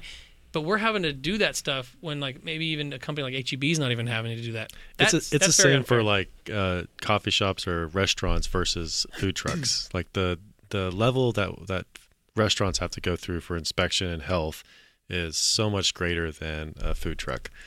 So like I think a food truck only has to go in once a year to be inspected. yes, You know, and and totally. every restaurant has to put like, so as a coffee shop up until about three years ago we didn't have to put a grease trap in because we produced no grease yeah. and then they just changed that so now we have to have a grease trap so like Really? you know yeah it's it's it's completely ret- ridiculous but Careful, it's 2023, I Michael. know Uh, I still They called that the city used to call that the Starbucks model. If, if you're doing the Starbucks model, you don't need a grease trap. When I opened Mort Subite But th- they've changed that though. I mean, yeah. So you're saying now, no matter what, mm-hmm. you have to have a grease trap. Yeah. You know why? Because they say, oh, you're selling a pla- it's a plastic fork with your cream cheese throwaway. Mm-hmm. But guess what? Some asshole's going to put that in the sink, and you're going to have cream cheese in your sink. Mm-hmm. So that they they have a zero policy now on it apparently. Yeah. And they call they call our beer the health department. We have to have a food permit. We don't mm. sell food, but we have, they call beer liquid bread. So we have to have. mean, a, it that, is. that's It is. beautiful. I, I, Yeah, I'd liquid pay bread. for that. Sudden death liquid bread. Yep. So now I'm just like, oh, I'm just drinking a bunch of bread. It's just a bunch of yeast. Uh-huh. I mean, beer originally was used as like the uh, IPA beer, the India Pale Ale, was used as a source of nutrients and sustenance for British sailors going around Cape Horn to get to India because the the trip was so long that none of their other beer would last long enough to give them nourishment on the trip, so they brewed IPAs hmm. It had all the all the vitamins mm-hmm. and calories and calories. Yeah, to to last that. And I mean, even going further back, just drinking beer was just it, beer back a long time ago, hundreds of years ago and beyond, was one per half a percent to two and a half percent, something like that ABV. Mm-hmm. So not was- like the seven point six percenters that we have these So days. when people say, "Oh, beer, we drank it because it was better than water," it's Mm-hmm. like, yeah, it was. But now it's like, no, it's like even Yeah. even if you compare dirty water to a seven percent beer, it's like drink the dirty water for your hydration because that beer is gonna gonna mess you up. But even things like whiskey, I mean, they're pretty pretty new in the ABV spectrum. Mm-hmm. I think we're gonna evolve into these like distilled. I want I want people to start offering me lower ABV options on almost everything. Yeah, I agree. yeah. So because you Like I love IPAs, but I've stopped drinking them because they're just too high in alcohol content. yeah And if I have a couple, two or three IPAs, I feel like shit. Yeah, mm-hmm. your back hurts. You wake up and you feel like shit. Wait, the wait, next okay, day. guys, how, how old are we now? Is Yeah, right, this- we might be uh, putting our. no, Uh, but I think there's a, certainly a market for it. I mean, this the mocktail market is starting to come out. Like people are actually taking that seriously. Man, So That's weird to me, honestly. give me but- that's weird. Yeah. The the better thing would be like, why don't you give me some like super great tasting beers that are three four percent? Why don't you Yeah. give me a whiskey that you know isn't whatever forty percent or well, uh, Guinness just came out with Guinness Zero, I think is what it's called, and it people are saying it's like they can't tell that it's not a normal Guinness, hmm. but and it's zero percent alcohol. zero point five. So I want Guinness is actually perfect. Guinness It's is like three percent. Mm-hmm. Yeah, Yeah, yeah. Well, just drink Guinness. It's a great Really? session beer for sure. it is. Yeah, mm-hmm. It's it's Matt and I have it's rich and sessions. malty. It's like uh-huh. Guinness. I would not call a session oh, as I- far as session what like a session ale mm-hmm. anyway guinness is like it's there's a storm outside that's when i think of a guinness like there's a blizzard and let's hunker down for the night and Yeah, we can't hunt a rabbit so let's get our calories in with a guinness yeah, right.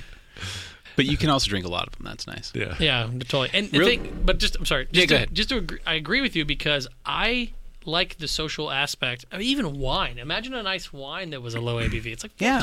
14% for a wine i want to be able to sit back and have these beverages and cause, Totally, wine's a great a great opportunity because I want to have wine in it with good food, and if I'm mm-hmm. having good food, I want to be there for like three hours, yeah, totally Yeah. and I'm gonna have probably well, what I would like is to have wine the whole time, which is going to mean like four or five glasses of wine. yep So if you give me a low ABV wine, I can do that.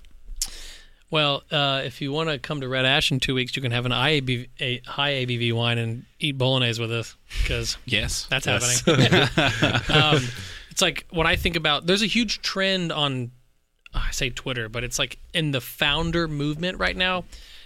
I'm seeing this a lot, and I'm not like super duper deep in the startup world because I've been a lone wolf for most of my career.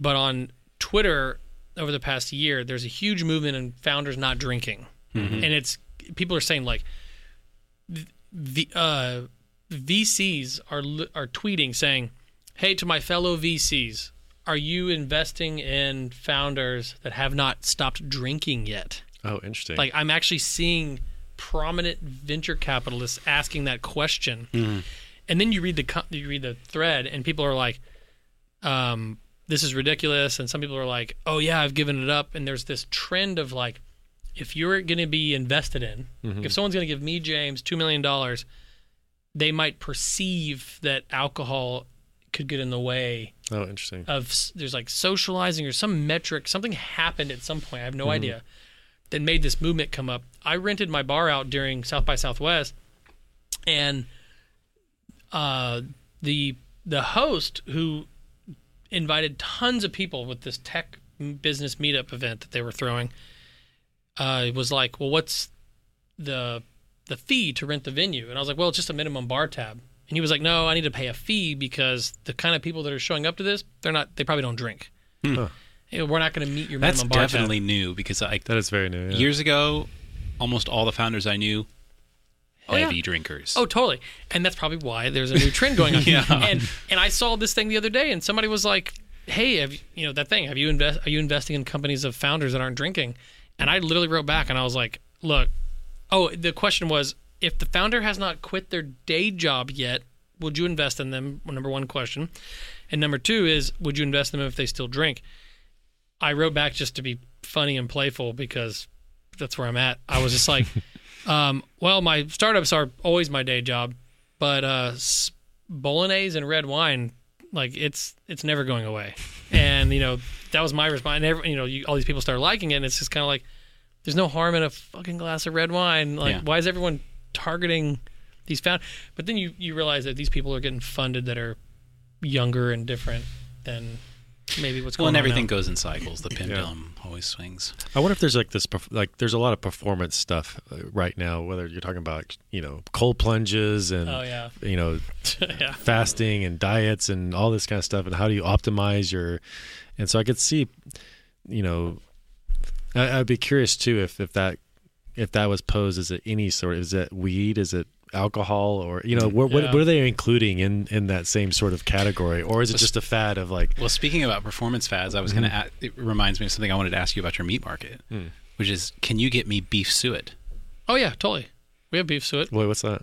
It's a type of beef fat above the kidney. Yeah. Yeah. Oh, you were telling me and about that. you cook that. it down Maybe- into tallow. Yeah. Tallow, So I've yeah. done this once. I got it from uh, I don't remember the name of the farm here. Um, cooked it down. Ended up with I don't know Some maybe, rendered, fa- yeah, yeah maybe three or four jars. yeah. Some of it I turned into lotion, which I'm Mm-hmm. using on my like face and hands, and then I've been cooking with the rest of it, Yeah, and it's been awesome. yeah. And apparently, it's way better for you than any other. Don't quote me on this oils. price, but I'm pretty sure I can give you the dollar a pound hookup on that Nice. because that's I think what I shouldn't say this.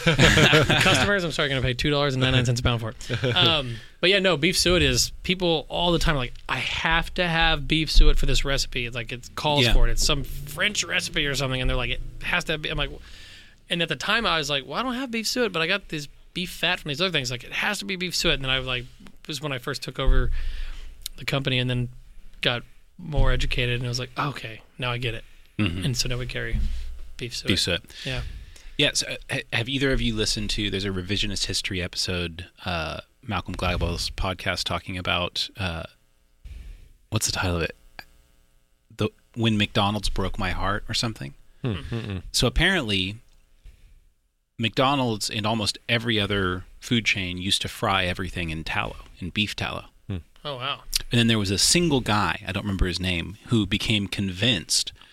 He had like a heart attack and started like doing his own research on what made him have the heart attack. And he started becoming convinced that frying things in animal fats is what made him sick. And he launched, a, he was super wealthy, so he launched a campaign and single handedly got McDonald's to stop frying stuff in tallow. And then the whole fast food industry, this is like in the early suit. 90s, whole, well, they, they had to experiment for years and years to figure out what you could alternatively fry stuff in because it just didn't work. Hmm.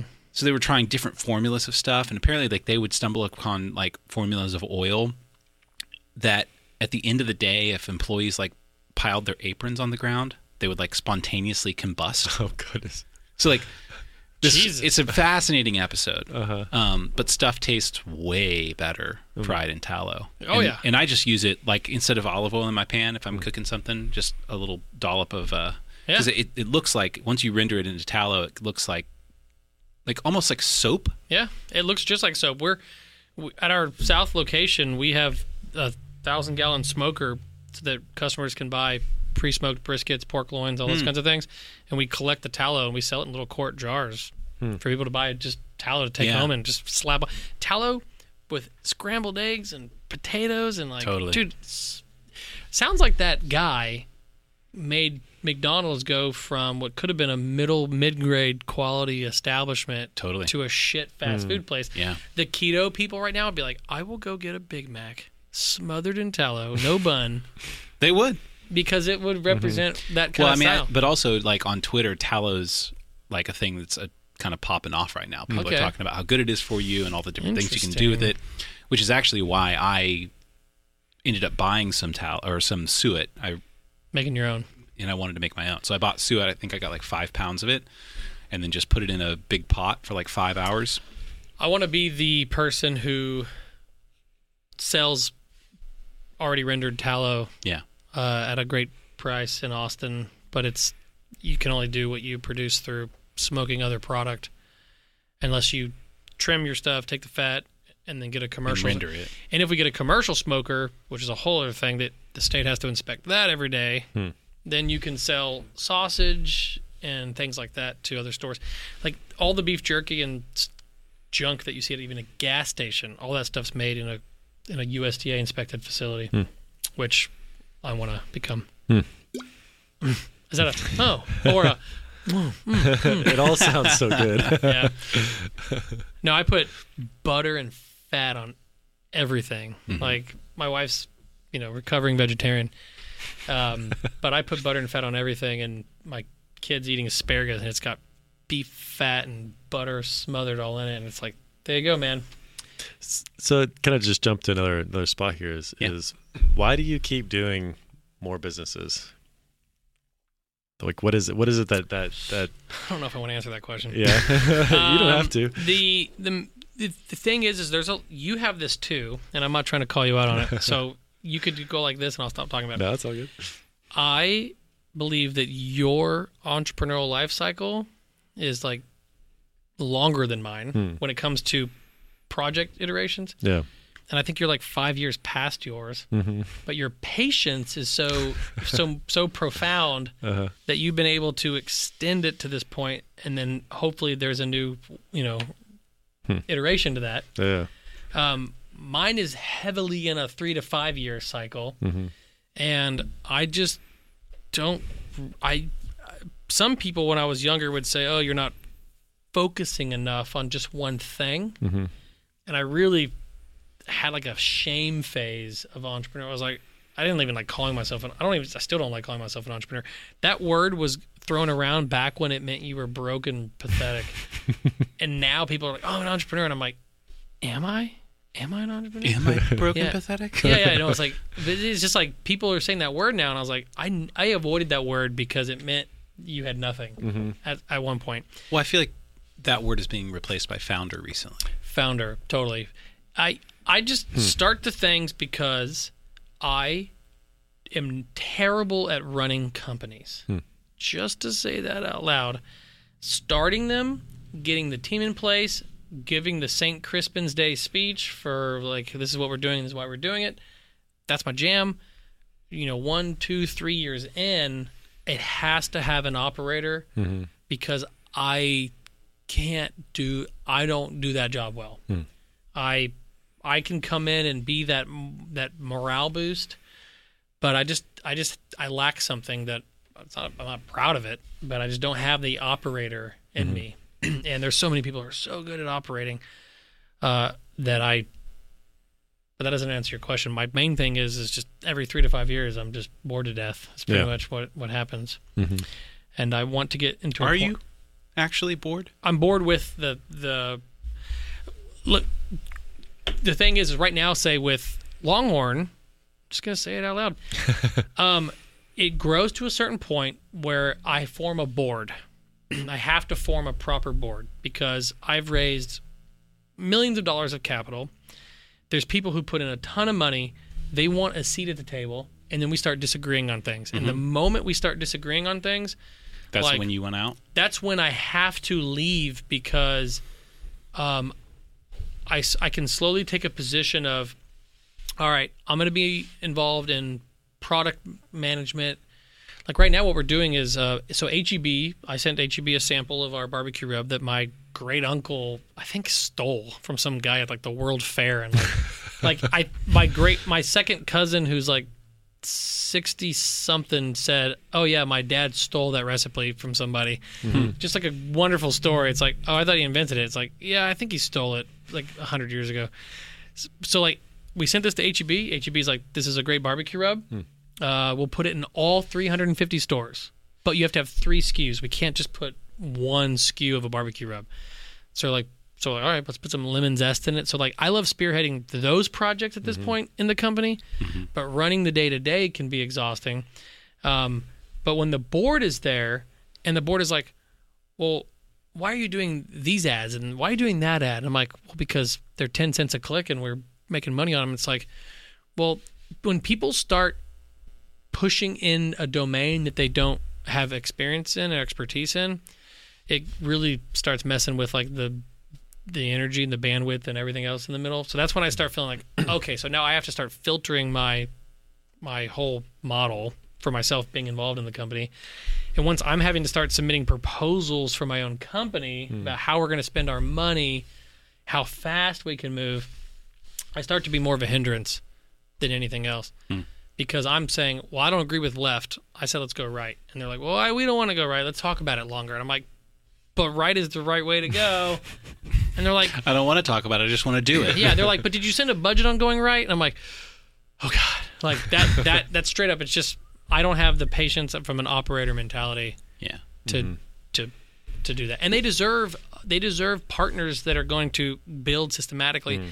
The business is at a point where it needs t- to build systematically. It doesn't need some lunatic that's just like trying to go 100 miles an hour in one way or the other. So I'm better suited for other brands or businesses that want to go fast, hard. There is Yeah. a necessary progression in the growth of a business where it has to slow down, it has to become more bureaucratic, it has to become more risk averse. Oh yeah, 25, 40 people.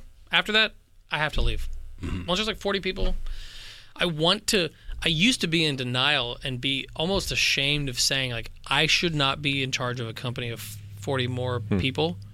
But then I realized there's the right CEO at the right time, mm-hmm. and I know exactly where I fit. Hmm. Exactly. Like, but but to the opposite of that, I believe I haven't had this opportunity yet, but I do believe, say, like 10 or 15 years from now, I would be a great wartime hmm. CEO of a big company. If there's a huge company that's like, we're fucked. We got like a mm. year left of money. We got $100 million left in the bank and 5,000 employees. I think my same personality type with a company like that Yeah, that's what you're saying. would would do well, but nothing in the middle. Like Richard mm-hmm. Gere and Pretty Woman. I think he acquired him. He acquired him Yeah. and fixed him and then split him up and broke him. I think so. Um, sold sold them off for pieces. Uh-huh. Yeah. Yeah. Um. You know, I've been thinking about a redheaded curly prostitute. Who isn't? Wait, I want to rewind to something you said about feeling um, guilt. Yeah. Here, here's something I related to, and I, I can't because I can't remember exactly how you said it, but like feeling guilt that you don't have just sort of this one thing that you're into. Yeah. You've got your hands into a bunch of different stuff. Six and a half. Six and a half I'm just making up a number. different yeah. stuff. Yeah. So I've been that way too, and there's this wonderful. Um, so like I'm a musician, I'm a writer, I'm an entrepreneur, I'm a father. I'm now you know was working for a startup. Before that, I was in sort of like big top four consultancy space. Before that, I was running five different LLCs at one time. Like I've done a ton of stuff. Sounds like you and I should work together. Yeah, right. um, and the musician part of me, Tom Petty's one of my favorite musicians. Totally. In uh, I think 2006, there was this four-hour documentary that came out about Tom Petty and the Heartbreakers, and basically covered their lives from like day one till 2006.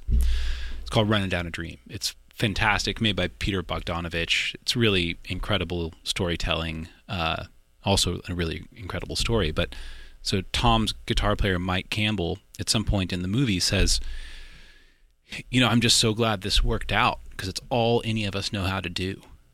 Wow. And he's like, if if we hadn't become famous, essentially, we would just be poor musicians. And I experienced a deep sense of jealousy from Mike Campbell. Like, I wish that I had one thing that I could do and I could just go all in on it. And I woke up every day knowing what I was going to do.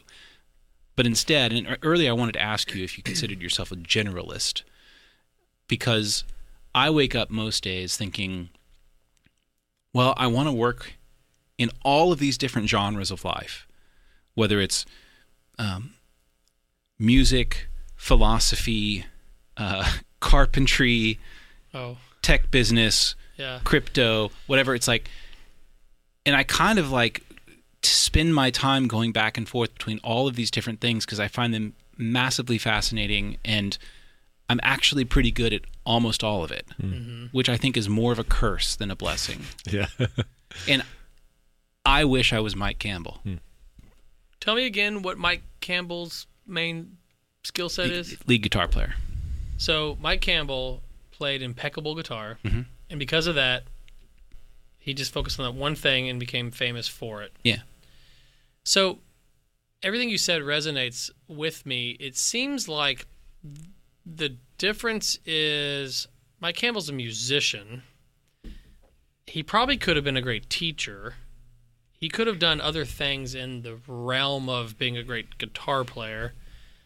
And not to take the term generalist and try to spread it out amongst amongst a professional guitar player. But I view myself as a generalist, yes. But there are, but it's it's a skill set. There's, there's specificity to it that gets just distributed, and I do wake up knowing that I'm working on one thing very very specifically and very focused, and that is companies. Like I know that sounds broad, and it doesn't actually hone it down into just being a badass guitar player. That's your thing. But companies. my my thing is biz business development, Yeah. business startup. So like Yeah, yeah. I do wake up every day with this is who I am, this is what I do, and this is all I'm doing. Mm-hmm. It just so happens to be term sheets and hiring people and packaging deals and it's if I if I may, I could say like he has to wake up and say, well, how do I compose this stuff? How do I communicate with my drummer? How do I communicate with the bass player? And how do I build an ensemble? Because he's a phenomenal musician. I'm trying to find some correlation between like I'm an entrepreneur and I have to find how I'm conducting the same orchestra hmm. and the same light. Yeah. I wake up every day and I know fucking what I'm doing every day, and I'm so stoked. And I want to be able to build what you said made me jealous because I want to be able to have a team that's like, thank God we worked on that project for five years because that was the best thing we ever did, or 10 years or 20 years. I want to have a staff that makes the thousand lattes with hearts on them um, impeccably every day, and that's that's what I strive for. I strive for just people that are around me to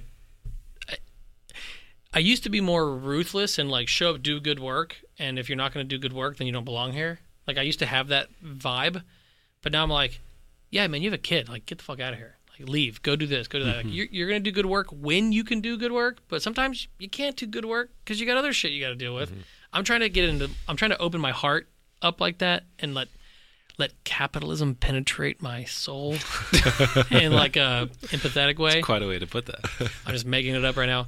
But yeah, so like hearing you what you said, it it, it I mean it resonated with me because I was like, oh, like I kind of the guilt and shame that I was experiencing was, am I not doing one thing? And then I realized, well, I am doing one thing. It's just I'm really dialing in on my skill set. It's a matter of definition. Yeah. Because I, was- I was thinking the same thing with you know you see this in the sciences and you know these people people are specializing in smaller and smaller areas, even though within those areas there's a diverse diverse aspect to those small areas. But when I think of a generalist as somebody who's able to kind of look at a lot of those specificities and kind of put Yeah. them together, and that's I think that's I think a, an entrepreneur by definition is a generalist. You know because if it's I don't. I wouldn't consider an entrepreneur someone who owns a company. Like that's that's not an entrepreneur. So someone. So I, th- I think that's what it's almost required from an entrepreneur is to be able to be able to think cross genres or Yeah. cross, you know, uh, you you almost have to be a generalist in a Yeah, sense. I've met people before that said I used to be an entrepreneur until I worked for my company for 15 years. Hmm.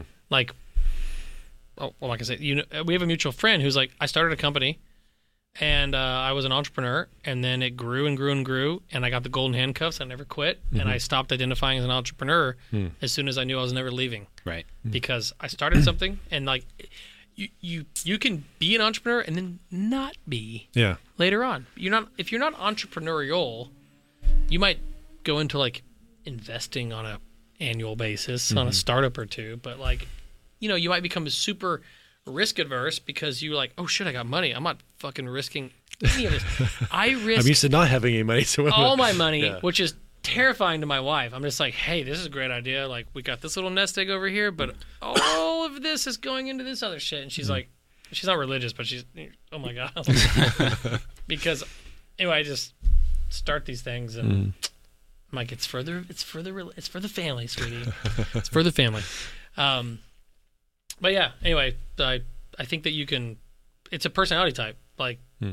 like that's that's that's where I said like I don't belong at a company bigger than 40 people because I don't belong. I literally don't don't belong in a company that's like cool. We got our core shit here.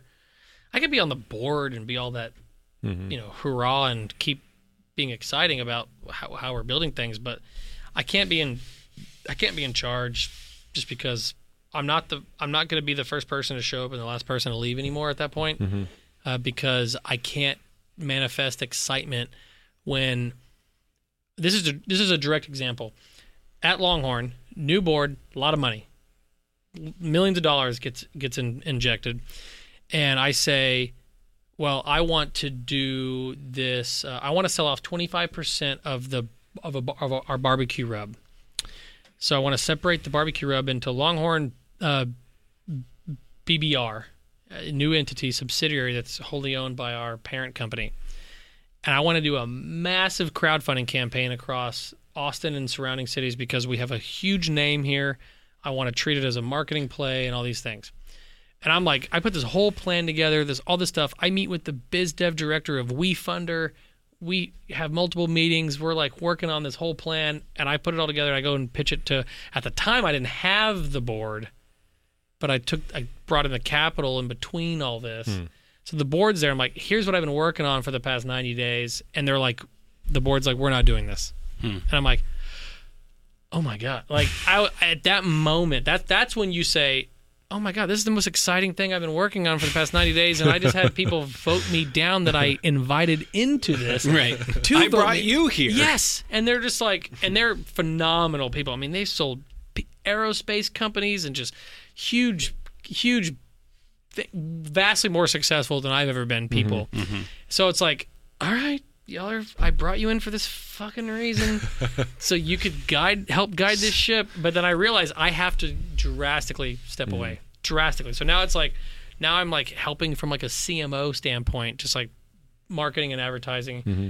getting the new the new uh, director in place that's kind of running the ship, and just really just phasing myself out mm-hmm. because at some point there's just going to be quarterly board meetings, and that's all I can really do to just give my vote on the matter. Mm-hmm. But that's how it goes, and then I just you know start my new thing and go on from there. And then I'm already look I'm already talking to people that I want to replace me mm-hmm. a- as as the leader of CrowdStake or DeFi Films. There's Yeah. already people I'm talking to that I'm like I want you to take my job in mm-hmm. the next 18 months Yeah. because it ain't gonna it's not gonna work. Hmm. I mean, it seems like there's something so necessary about that life cycle, though. Like whether it's a business or you raise your kids. You know, when your kids are young, you're the executive. You're, Yeah. you're making all the decisions. Just a little bit. That's good. Um, Thank you. but then as they get older, you're just kind of the board. You're Oh. you're you what age does that happen at? 12 when the piano argument It- starts. yeah, it depends on the depends on the kid, it depends on the parent. Um, but actually, I think there's something really good about that. It's like I was reflecting. My son turned 17 last week, Wow. and I was reflecting on this um, this idea of letting go. And there's something so painful about letting go, but also something so amazing about it. It's like, ideally, I want to let you go because I want you to be the best, most thriving version of yourself that you can possibly be. And that's somebody that checks in with me sometimes, hmm. that doesn't need me because you're kicking ass doing whatever you're doing. you They know? need you for different reasons at that yeah, point. Yeah. But that's kind of like your your point about the board. It's like, well, the board checks in every quarter. You know, Yeah. It's kind of like that. Uh, ideally, you talk to your kids more frequently throughout their life, but yeah. um, I talk to my dad every damn day practically. yeah, But it's like, hey, you got some weird thing in the mail. Well, did it rain at the ranch? Like shit like that. Right. And you just kind of have a little pulse on things. I think what I'm trying to say is that as things mature, you want them to stand on their own and need you less.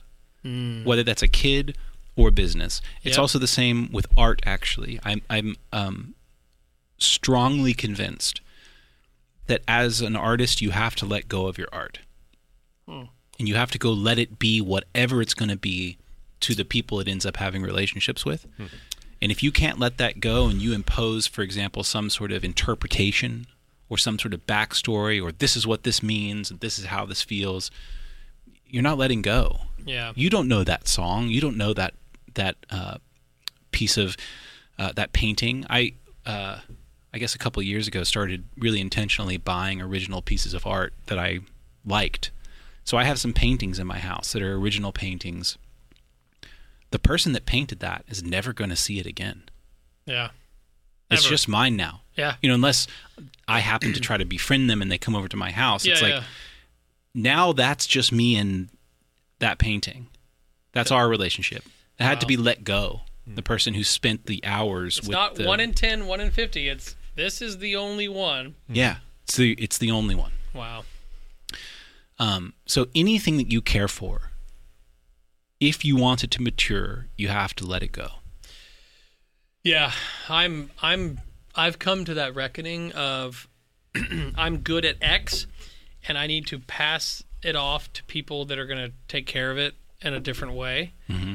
And I heard a story from a friend of mine who works for a startup that has the founder is still the CEO after 15 years hmm.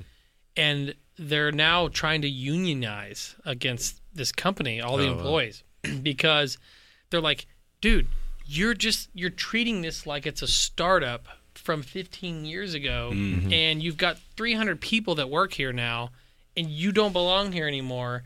And he's he's somehow managed to raise all this money and not have any any board veto anything, which is a knock on you know good for him No kind of thing. but but but but detrimental. So now he's being ganged up on, and hmm. he just needs to leave the company. Yeah. Just just walk away, dude. You got your ownership. Be on the board, form a board. But I'm seeing how like people can hold on because it's the one thing that they have mm. close to their chest. Yeah. Like I believe in the saying of that it takes a village, takes a community, a tribe to raise children. And I think of my businesses like that is what I'm what I've come to realize. I want to hand them off to multiple people that are going to help nourish and take care of them. I don't hold them close to my chest.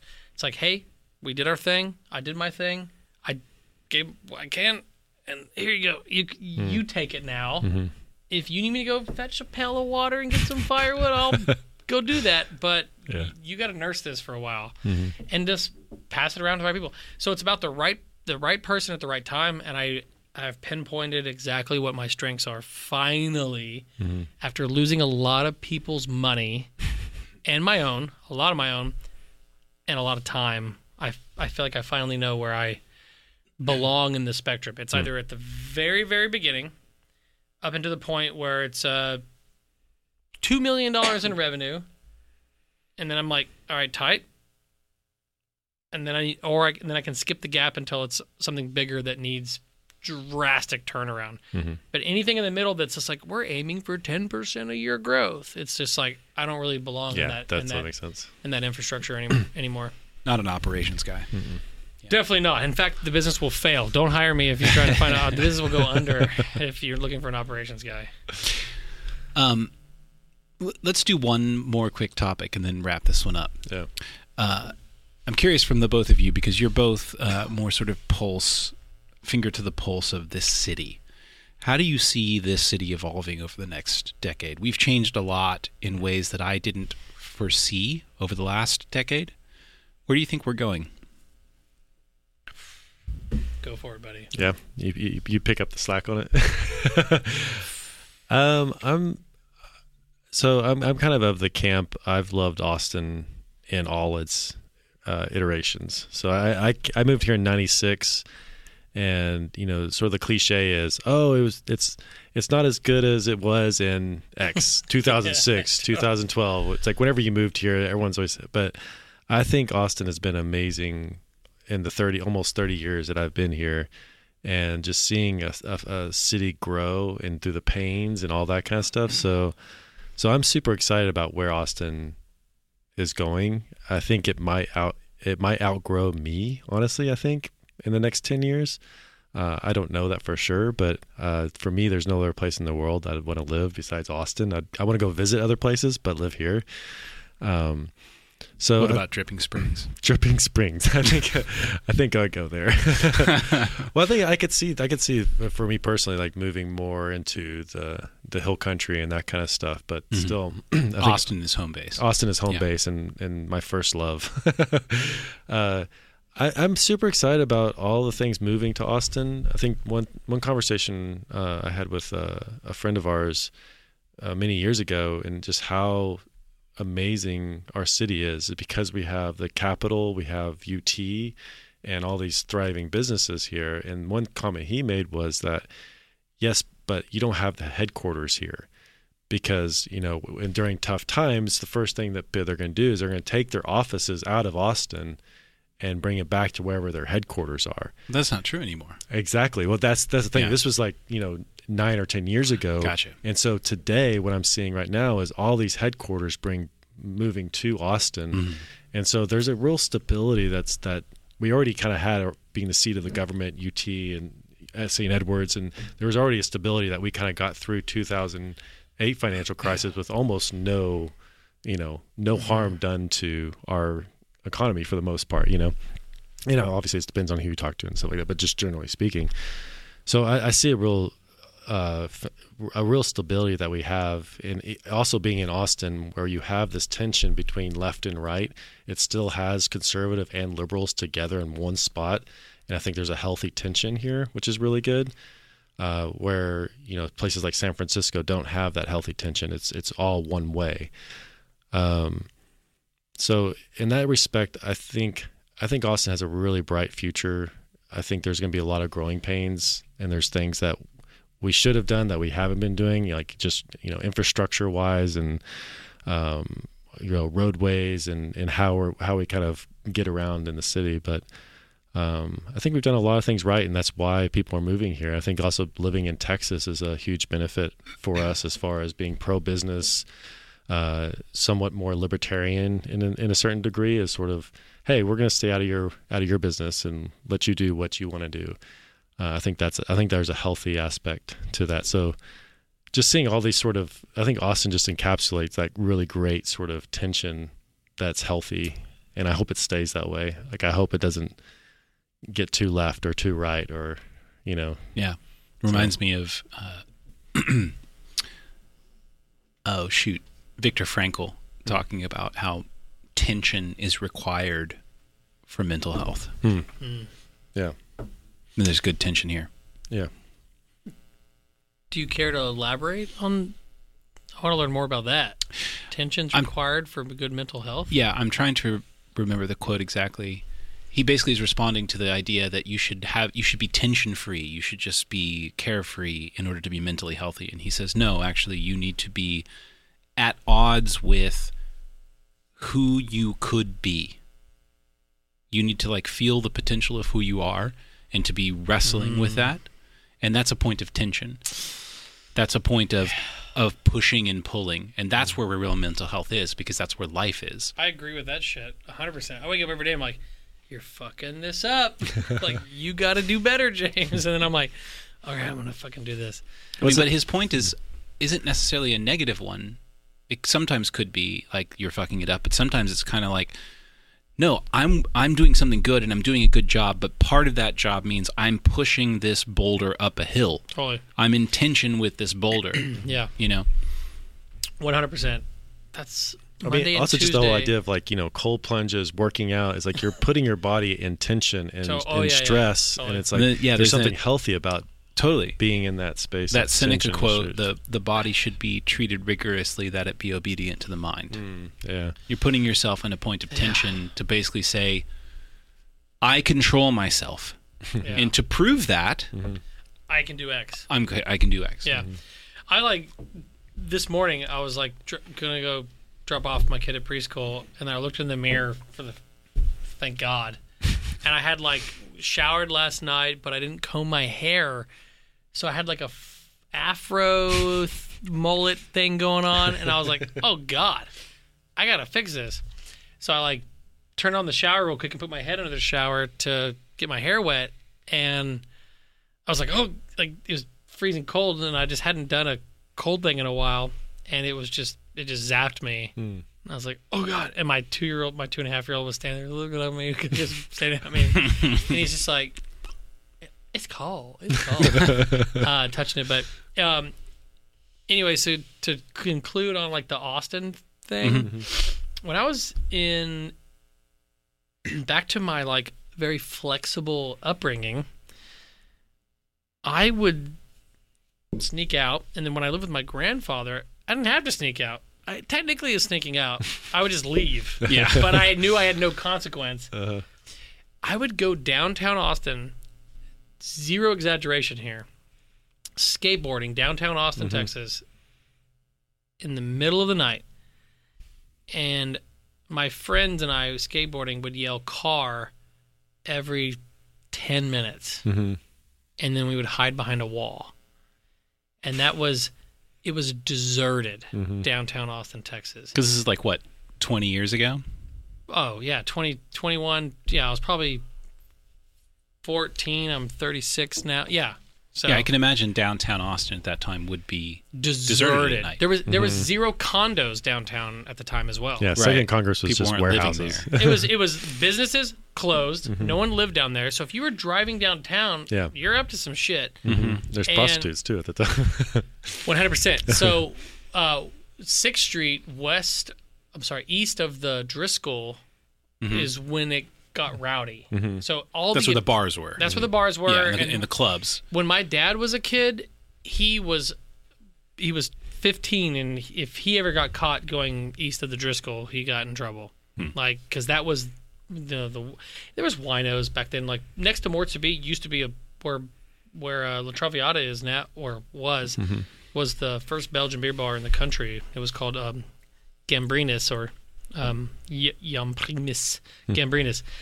D- Winos on the street, but when I was downtown as a kid, I would just skateboard and be like, "Oh, car," and then we'd skateboard for 10, 10 minutes, and then be like, "Oh, car," and then we'd hide again. It was deserted. Hmm. Mm-hmm. So Austin, when I was born, had like three hundred and something thousand people in it mm-hmm. in 1986. Just to say that out loud. uh, but it's changed so rapidly that I'm pro growth. Mm-hmm. I'm pro everything. wow, I was right? ten when I moved here. You were ten when I moved here. I was ten. I was ten when you moved here. Uh-huh, how, yeah. how old are you? Forty-five. 45? Uh-huh. 45, 40, 30, nine years older than me? Uh-huh. Yeah, okay. So you were 19? Uh-huh. Oh, wow. Interesting. so you're like, oh, Austin, Well, eighteen. Yeah.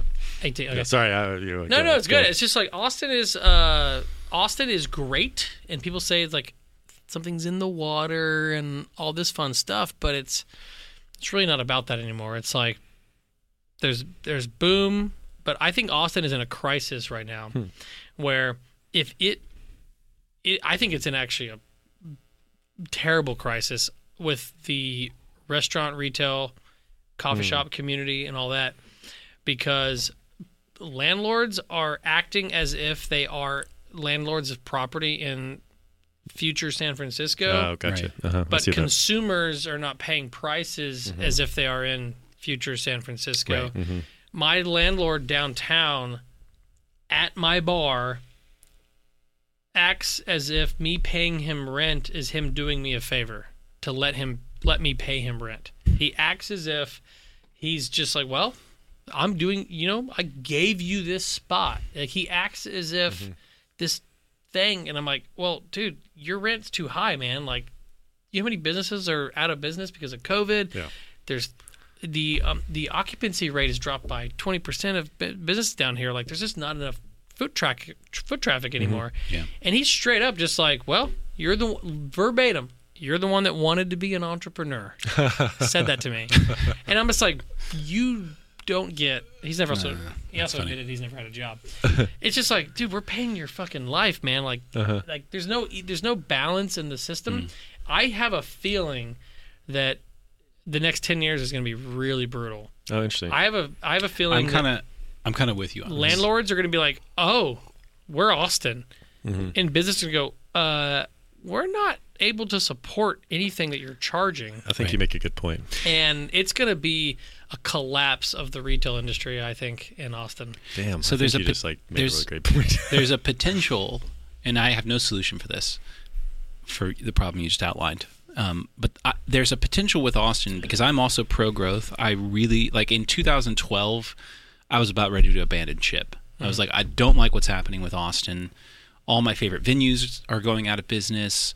Uh, my And favorite restaurants are going out of business. Yeah, and they did. Yeah. But then something better replaced everything. And the the bar got higher and I really like that. I think we've got some of the best food in bars and still some of the best live music in the country. Um, so I'm pro growth. It would be incredible. So one downside for me personally is that like I used to spend a lot more time going to farther reaching parts of the city. Now, especially uh, post COVID, I want to be in my little area. If I have to drive more than five minutes, I don't really want to go. Luckily, I've got some great stuff in my little area. Also, in my little area, there's tons of rundown, unused, underutilized buildings. Like, and that's true all over Austin. Like, even just driving here to this podcast studio tonight, I saw tons of buildings that are like, what is that? Is that what is it doing? that could be Yeah. transformed into something that was a proponent of culture. It could be a restaurant, it could be a bar, it could be a brewery, it could be um, any number of things.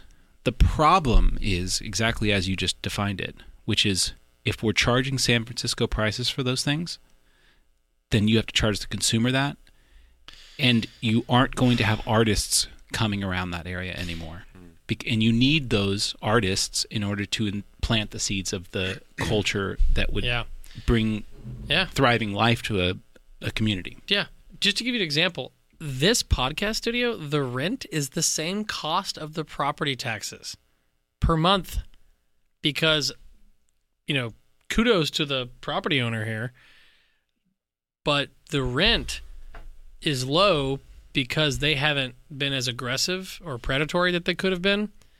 But because the city of Austin has deemed this area in 78723, just gave away where we are, uh, as such value that the taxes are so high that literally it's 45% of the cost here is Right. is triple net Which means that all the housing around here is gouged and, extremely and, gouged and not going to get the sort of well the artist class to Oh, come uh-huh. hang around here. No way.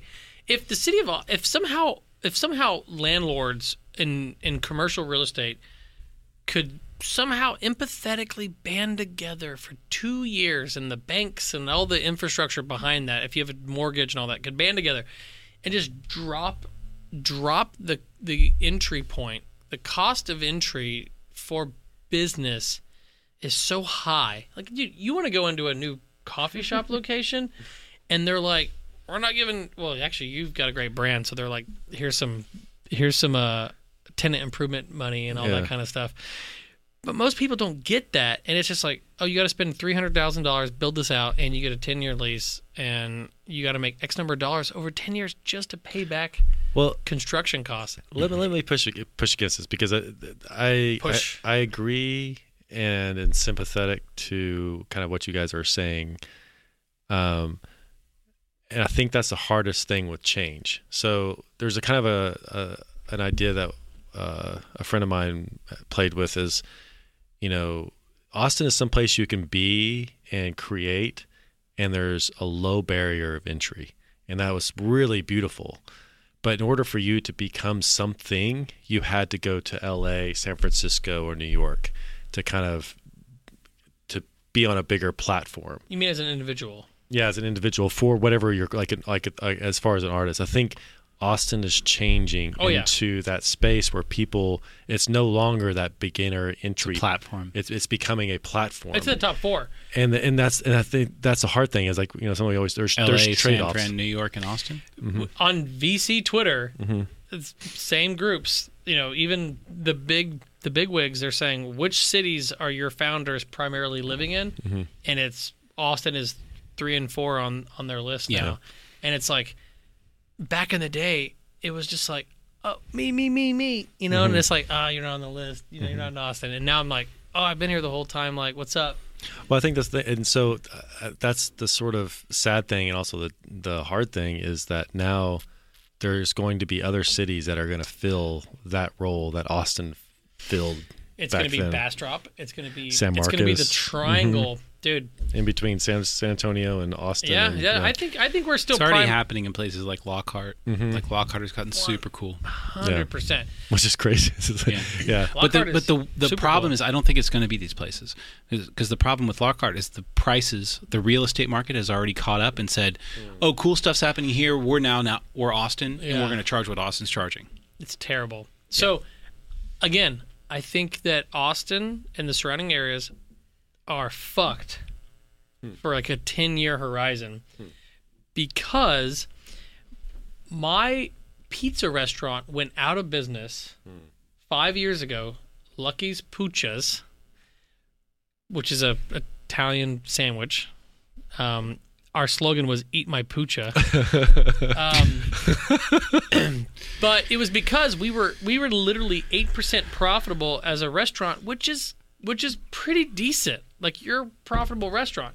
Guess what? Our lease ended, and the landlord was like, "Hey, we're going up on your rent five percent." yeah. Where was the location? E- uh, West Fifth Street, over by um, you know TNT Tacos, if you remember that. It was Yeah. it was right over there in uh, that what's that neighborhood called? got Clarksville. Yeah, it Not got Clarksville, super um, bougie. Is it Clarksville? It's west Yeah. of Clarksville. Yeah. It was just right there on West West uh Sixth Street, Mm-hmm. Fifth Street. And so they go up on our rent five percent. It was like this is exhausting. There's no way we're gonna do this for three percent. Mm-hmm. And the I'm gonna throw out so much shade. The Gables owned the building, Mm-hmm. and I said, "Don't go up on our rent. You have five other businesses next to us. Um, there was a sushi restaurant, there was a real estate group, there was a wine bar." and I said, I will spend all the dollars that you're telling me that you're going to go up on me on. I will prove to you month by month that I spend that in ad dollars driving tr- driving foot traffic through ad revenue mm. to this mm. location because there's no way we can survive if we don't do that. Mm. And they said no. And we said then we're leaving. And we left. And th- Everything left. and and and then two i think two other businesses within like a year went under mm-hmm. our space was empty for three years Wow. L- no exaggeration and it was just like we offered a marketing play to drive foot traffic to mm-hmm. your area and you this said where, like, no Bar Peached is and no or was it closer where like Holdout? Mean Eye Cat, like right across the. mean eyed Cat, cat, yeah. mean eyed cat was well and then there was uh what's that bar right Don's across- Depot. Don's Don's Depot. Depot is right across street, literally right across street from our re- Gotcha. from our pizza restaurant. And now it looks like it's a. We had a twelve thousand dollar imported Italian wood fired oven. I remember that. Oh my god, it was it was beautiful.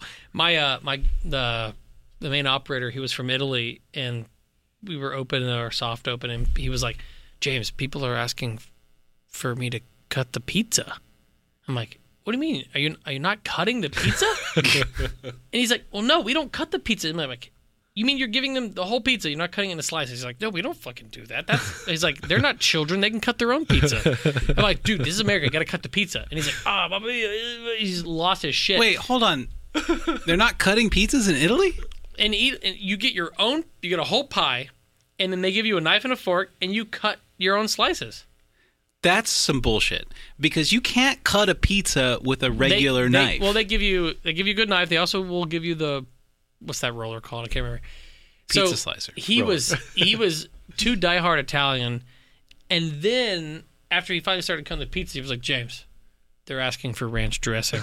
Oh, what do I do? And I'm like, you charge them a dollar and give them ranch dressing. And he's like, had a fucking anxiety attack. yeah. Anyway, so then eventually, I hate that. and I hate. I do not support anyone who dips their pizza in ranch dressing. That's me.